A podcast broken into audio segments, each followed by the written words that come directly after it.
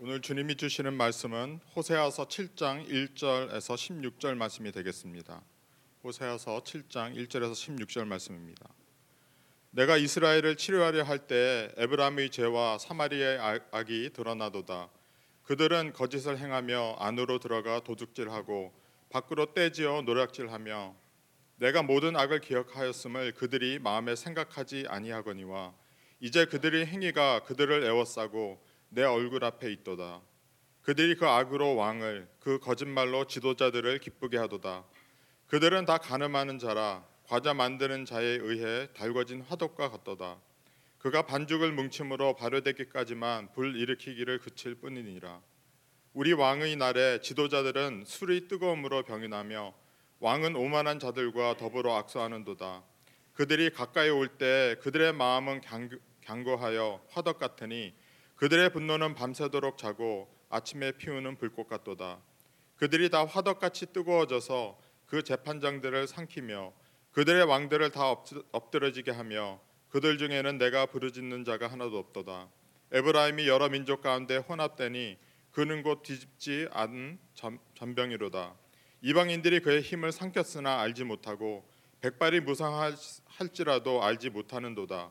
이스라엘의 교만은 그 얼굴에 드러났나니 그들이 이 모든 일을 당하여도 그들의 하나님 여호와께로 돌아오지 아니하며 구하지 아니하도다. 에브라임은 어리석은 비둘기 같이 지혜가 없어서 애굽을 향하여 부르짖으며 아수르로 가는도다. 그들이 갈 때 내가 나의 그물을 그 위에 쳐서 공중의 새처럼 떨어뜨리고 전에 그 회중에 들려준 대로 그들을 징계하리라. 화 있을진저 그들이 나를 떠나 가- 그릇 갔음이니라. 패망할진저 그들이 내게 범죄하였음이니라. 내가 그들을 건져주려 하나 그들이 나를 거슬려 거짓을 말하고 성심으로 나를 부르지 아니하였으며 오직 침상에서 슬피 부르짖으며 곡식과 새 포도주로 말미암아 모이며 나를 거역하는도다. 내가 그들 팔을 연습시켜 힘있게 하였으나 그들은 내게 대하여 악을 꾀하는도다. 그들은 돌아오나 높으신 자에게로 돌아오지 아니하니 속이는 활과 같으며 그들의 지도자들은 그 혀의 거친 말로 말미암아 칼에 엎드려지리니 이것이 애굽 땅에서 조롱거리가 되리라. 아멘. 어, 찬양대에서 찬양으로 주님께 영광을 돌리고 정진호 목사님께서 호세아서 네 번째 말씀을 전하실 때 큰 은혜가 어, 있기를 기원합니다. 우리가 호세아서를 읽어가면서 어, 우리를 향하신 하나님의 변함없는 끊임없는 그 사랑을 어, 발견하고 있습니다. 오늘은 아, 이스라엘을 하나님께서 심판하시면서 그 심판하는 이유에 대해서 그리고 하나님 앞에 있는 이스라엘의 죄에 대해서 말씀하여 주고 있습니다. 그리고 여기 나오는 그 하나님께서 보여주시는 네 가지 이 비유를 통해서 우리의 삶에 어떻게 죄가 아, 공존할 수 있고 또 우리를 속일 수 있는지 우리를 유혹하게 되는지 돌아보는 시간이 되기를 원합니다. 오늘 읽은 본문 1절, 2절을 보면 이렇게 되어 있습니다. 내가 이스라엘을 치료하려 할 때에 에브라함의 죄와 사마리아의 죄악이 드러나도다. 그들은 거짓을 행하며 안으로 들어가 도둑질하고 밖으로 떼지어 노략질하며 내가 모든 악을 기억하였음을 그들이 마음에 생각하지 아니하거니와 이제 그들의 행위가 그들을 애워싸고 내 얼굴 앞에 있도다라고 말하고 있습니다. 하나님께서는 모든 것을 아시고 모든 것을 보고 있다는 것을 말씀하고 있습니다.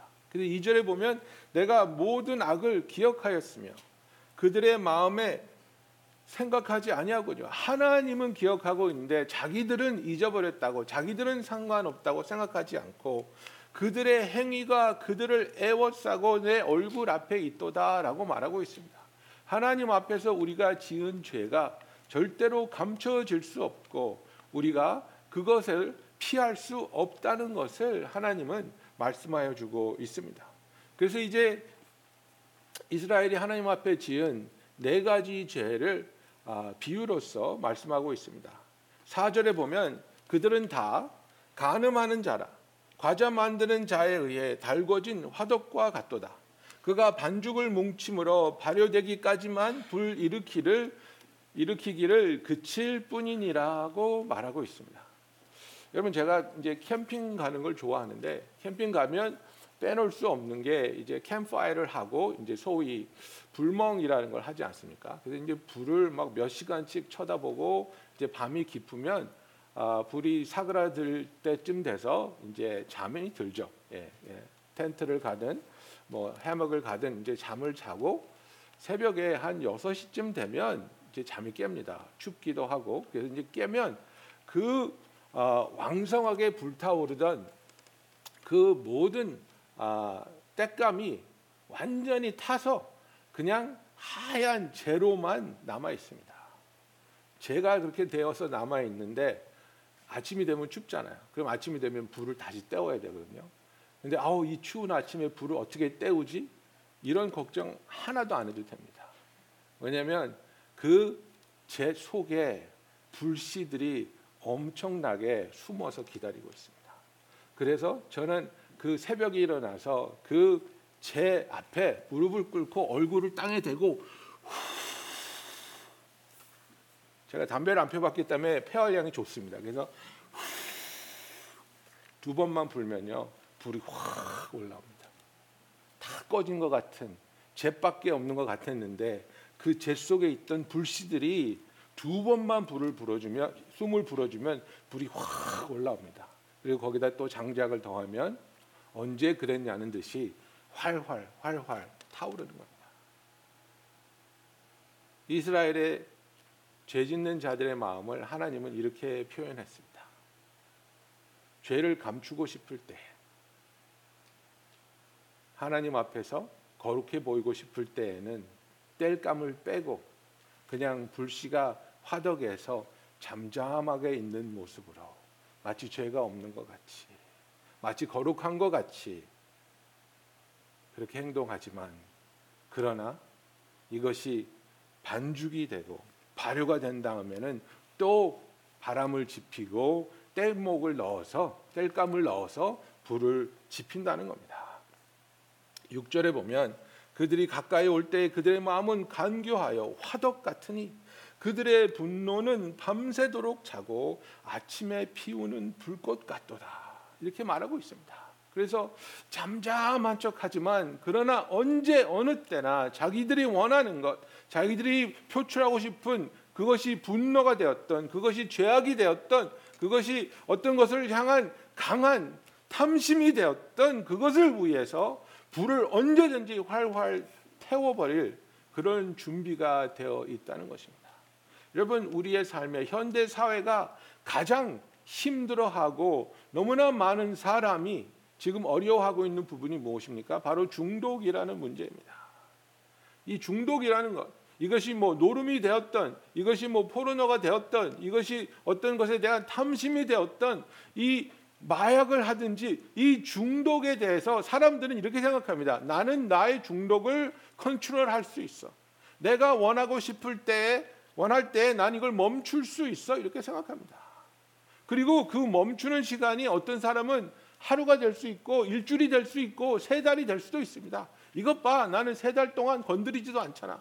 이것 봐 나는 6개월 동안 건드리지도 않잖아. 나는 지난 3년 동안 술을 한 방울도 안 마셨어. 그래서 나는 이 중독을 내가 매니지하고 있다고 생각합니다. 그러나 어떤 것이 출거가 됐을 때에 그리고 우리가 그것에 빠졌을 때 우리는 다시 한번 걷잡을 수 없이 이 중독이라는 불꽃을 활활 피워 올리고 있는 자신을 발견하는 것입니다. 여러분 죄라는 것은 감추고 살려둘 수 있는 이런 불씨가 아닙니다. 죄라는 것은 하나님 앞에 낱낱이 고백하고 이 불씨가 완전히 꺼질 때까지 하나님 앞에 고백과 회개와 치유가 있어야 함을 알아야 할 것입니다. 어떤 죄를, 어떤 탐욕을, 어떤 중독을 여러분은 manage 한다고 생각하십니까? 그것은 정말 어리석은 선택입니다. 이것을 하나님 앞에 신실하게 고백하며 또 나를 도울 수 있는 나를 accountability를 통해서 도와줄 수 있고 함께할 수 있는 주 안에서의 형제 자매에게 이것을 나누고 같이 기도하며 필요한 도움을 받으며 이것으로부터 자유할 수 있도록 하나님께 우리 자신을 내어드리는 것이 너무나도 중요한 것입니다.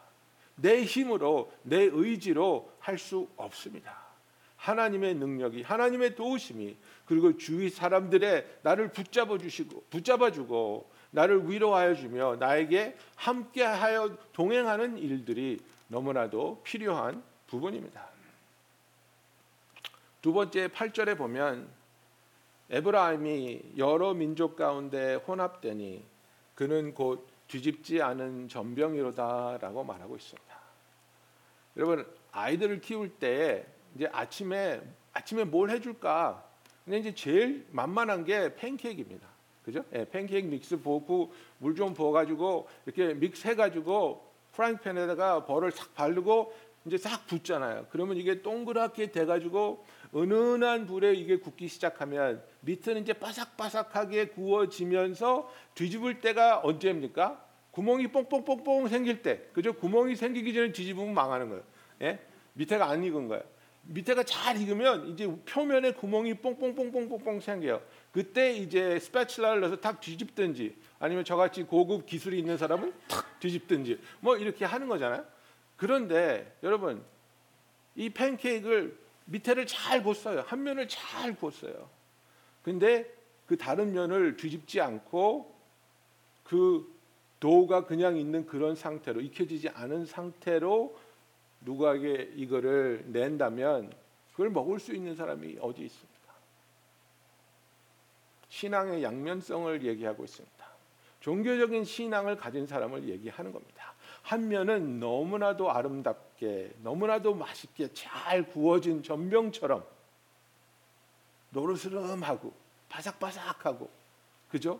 그래서 정말 그런 신앙의 경건의 겉모습이 있고 거룩한 이야기를 하고 교회 와서 봉사를 하고 이런 것들이 다 있단 말이에요. 종교적으로 봤을 때 와 저 사람은 참 신앙인이구나. 저 사람은 참 신실한 사람이구나.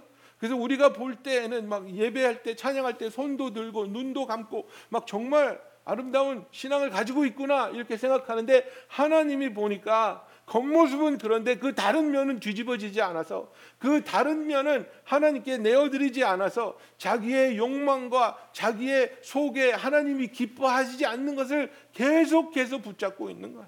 그래서 다른 사람한테 보여주는 모습은 아름다운데 하나님이 보고 있는 그 내면은 아름답지 못하다는 것을 성숙하지 않다는 것을 하나님이 말씀하고 있는 겁니다. 여러분은 무엇에 더 초점을 맞추고 계십니까? 교회에 나왔을 때에 다른 사람들이 나를 어떻게 보고 다른 사람들이 나를 어떻게 판단하고 여기에 초점을 맞추고 계십니까? 아니면 내가 교회에 나왔을 때 나는 하나님을 만나야 된다. 나는 하나님이 기뻐하시는 예배를 드리기 원합니다. 나는 하나님의 임재 가운데 들어가서 예수의 얼굴을 바라보며 주님을 닮기를 원합니다. 내게 소중한 것은 다른 사람들의 시선이 아니라 내 아버지 하나님을 만나며 예수 그리스도를 닮아가는 나의 잘못된 모습들이 나의 아픈 모습들이 나의 묶여진 그런 부분들이 하나님 안에서 변화되고 치유되며 자유함을 누릴 수 있는 그리하여 내가 가는 곳마다 예수의 향기를 다른 사람에게 끼칠 수 있는 진정한 신자가 되기 원합니다. 이것이 저와 여러분의 간절한 고백이 되기를 예수님의 이름으로 축원합니다. 여러분 하나님은 이런 모습을 가장 싫어하시는 겁니다. 딥지 않은 전병처럼 한 면은 잘 익어져서 구워져서 너무나도 먹음직스럽고 아름답지만 그러나 그 다른 면은 전혀 익혀지지 않은 전혀 하나님의 손길이 닿지 않고 하나님의 은혜로 변화되지 않고 거듭나지 못한 그런 모습을 우리가 감추고 있다면 그 모습을 가지고 하나님 앞에 와서 하나님 나를 뒤집어 주시옵소서. 하나님 나의 속 사람이 하나님이 보시기에 아름다워지게 하여 주시옵소서. 하나님 나의 속 사람이 하나님이 보시기에 거룩함이 있으며 예수를 닮으며 예수를 통해서 우리에게 주어지는 그 넘쳐나는 생명이 있게 하여 주시옵소서. 이것이 바로 예수님이 말씀하신 회칠한 무덤입니다. 회칠한 무덤 같은 신앙을 가진 것이 아니라 뒤집어지지 않은 전병 같은 신앙을 가진 것이 아니라 하나님께 온전히 내어드려 우리의 삶의 모든 죄가 깨끗하게 죄 사함을 받고 우리의 삶에 있는 어떤 아픈 부분도 어떤 상처도 어떤 기억도 하나님 앞에 치유되며 하나님 안에서 회복되며 하나님이 우리를 계속해서 그 구원의 길로 그리고 예수 그리스도를 닮아가는 그 놀라운 성화의 길로 인도하여 나가시기를 주님의 이름으로 축원합니다. 하나님께서 이렇게 뒤집어지지 않은 전병 같은 사람 그런 신앙을 하나님은 기뻐하시지 않는다고 말하고 있습니다. 세 번째 에브라임은 11절에 보면 어리석은 비둘기 같이 지혜가 없어서 애굽을 향하여 부르짖으며 아수르로 가는도다라고 말하고 있습니다. 그리하여 여러분 이들이 누구한테 부르짖어야 할지 누구에게 도움을 받아야 할지 누구를 믿어야 할지를 모르고 우왕좌왕하는 그런 모습을 보여주고 있습니다. 여러분 14절 보십시오. 성심으로 나를 부르지 아니하였으며 오직 침상에서 슬피 부르짖으며 곡식과 새 포도주로 말미암아 모이며 나를 거역하는도다 그랬습니다. 이것은 신앙이 없는 사람의 흔들리는 모습을 지금 하나님이 묘사하고 있습니다. 나 기도하는데요. 나 부르짖는데요. 이렇게 얘기하고 있는데 하나님이 너는 나한테 부르짖는 것이 아니라 네 침상에서 네 심세를 한탄하면서 아이고 잘 됐으면 좋겠네. 아이고 벗어났으면 좋겠네. 이것은 하나님한테 하는 기도가 아니라는 겁니다. 지금 에브라임이 하나님 앞에서는 하나님이 도와주세요 입으로 고백하면서 뒤로는 애굽으로 가서 군인을 보내달라 그러고 아수르한테 가서 타협을 하려고 하고 하나님을 의지하지 않는 하나님을 의지한다고 고백하면서 그러나 그들에게는 다른 방법이 있고 다른 도움이 있고 다른 믿는 데가 있는 그런 모습을 하나님이 지금 말씀하고 있는 겁니다. 네가 나를 정말 믿느냐? 네가 나를 정말 의지하느냐? 네가 나를 정말 바라보고 있느냐? 나를 향한 너의 믿음이 굳건해져서 흔들리지 않는 믿음으로 나를 바라보며 이 어려운 상황에서도 감사하며 기뻐하며 하나님께 예배와 찬양을 드릴 수 있느냐? 하나님은 이것을 지금 물어보고 있는 겁니다. 여러분 우리가 하나님 안에서 기뻐하고 만족할 수 있는 조건은 이 팬데믹이 끝났을 때 우리가 그런 조건이 형성되는 것이 아니라 이 팬데믹이 이루, 이어진다 할지라도 이런 팬데믹 와중에서도 내가 하나님을 바라보고 하나님을 믿고 의지하고 있기 때문에 나와 함께 하시며 나를 사랑하시며 나를 위로하시며 도우시는 그 하나님으로 인해 기뻐하며 감사하며 만족할 수 있는 저와 여러분이 되기를 예수님의 이름으로 축원합니다. 이것이 진정한 믿음입니다. 내 상황을 바꿔 주셨기 때문에 기뻐하는 것이 아니라 상황이 바뀌지 않는다 할지라도 그리 아니하실지라도 나는 하나님 안에서 하나님을 바라보며 기뻐하며 감사하는 자가 되겠습니다. 제가 2주 전에 사우스랜드에 있는 그 킷 목사님과 잠깐 대화를 했습니다. 목사님이 물어보십니다. 저 교회 어떠니? 성도들 어떠니? 그래서 아 목사님 힘들죠. 열릴라 그랬다가 다친 것 같고 올라가다가 미끄러진 것 같고 미래가 어떻게 되는지 몰라서 방황하는 친구들도 있고 뭐 이런 이런 얘기를 제가 했어요. 근데 이제 줌으로 이렇게 얘기를 했는데 그 얘기를 목사님 듣고 계신데 이렇게 굉장히 너, 아, 너그러우신 그런 이렇게 잔잔한 미소를 지으시면서 고개를 끄덕끄덕 하시면서 들으세요. 그러더니 저한테 그러는 거예요. 조, 우리의 인생 이야기 같지 않니? 그러는 거예요. Isn't that like our life? 그러시는 거예요. 근데 머리에서 불이 탁 켜지는 것 같았어요. 아, 그래. 정말 우리의 인생이 이렇잖아. 우리의 인생이 상상하지 못했던 것들이 생기고 우리가 원하는 것이 어쩔 때는 잘못되기도 하고 어쩔 때는 정말 힘든 일 또 놀라운 일들이 생겨서 알지 못하는 미래 때문에 답답해하기도 하고 두려워하기도 하고. 아 이것이 우리의 인생이구나. 이 팬데믹이 우리의 인생하고 전혀 다른 게 아니구나. 지금 우리는 그저 우리의 인생을 살아가고 있는 와중이구나 그런 깨달음이 왔어요. 그렇다면 우리의 인생을 우리가 살아가면서 이 와중에 우리와 함께 하시고 우리의 손을 붙잡아 주시며 우리를 위로하시는 그 하나님을 바라볼 때 하나님은 우리를 충분히 위로하실 수 있고 하나님은 우리를 충분히 도우시며 지키시며 구원을 이루실 분이라는 그 사실을 우리가 붙잡고 믿음으로 주를 바라볼 때 낙심하지 않고 두려워하지 않고 오직 하나님께 나아갈 수 있는 그래서 어떤 상황에서도 우리가 우리가 주를 기뻐하며 감사할 수 있는 그 하나님의 자녀들만이 누릴 수 있는 그 특권을 주신 하나님께 감사하는 저와 여러분이 되기를 예수님의 이름으로 축원합니다. 여러분 그렇습니다. 예수를 안 믿는 사람은 상황이 어렵지만 우리는 예수를 믿기 때문에 그 상황에서 보호되어져서 어렵지 않아. 여러분 그런 신앙은 없습니다. 그런 신앙은 없습니다. 예수를 믿거나 믿지 않거나 우리는 다 같이 지금 어려운 상황을 지나가고 있습니다.